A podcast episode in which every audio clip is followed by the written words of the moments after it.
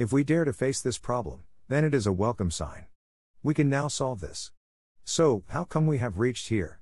Is there any proof that our human civilization was equally civilized all over the earth at all points of time?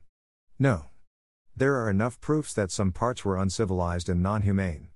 But they were responsible for disturbance in our world, this is also totally wrong. There were many civilized areas who took to assault others due to their superiority complex. All this happened in broad daylight, but today, there is very less talk over this. Leaving that aside, we right now try to identify the root cause of each and every problem on earth. We know that a person can be good or bad. It all depends on state of mind. If the mind does not identify others as equals, then that person would definitely try to rule over others.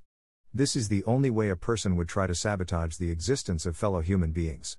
Now, how does this mind form come into existence? Our mind can be used to think and propagate many ideas. If there are a set of people, sitting together to develop a line of thought which will require demolition of others, then they would develop such texts and methods to spread those texts, so that each and every one believing in them would help them achieve their goals, which are evil. We have had religions and political philosophies which tried to do this and are still trying to do this. They are determined to impose their ideas over everyone else. They would not let anyone under their control think freely. It is like a group of monkeys beating each other to prevent everyone from picking up bananas, because everyone fears that something bad will happen to all even if one monkey picks up the banana.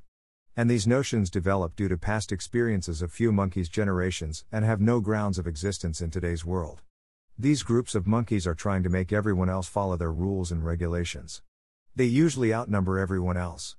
They also promote their ideology at every secular platform, which has no connection of religious or political ideologies whatsoever, for examples, even in professions like doctor, engineer, teacher, professor, journalism, nurse, etc.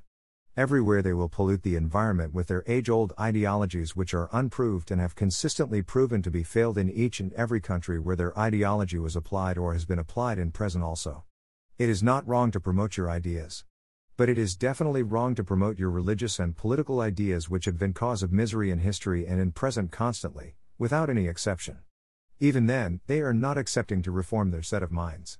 So, what is the solution? Only coercion is the solution. Positive coercion and not negative coercion. Leave everyone with their ideologies, but now decide firmly that you will not let the children of these people be victim to brainwashing.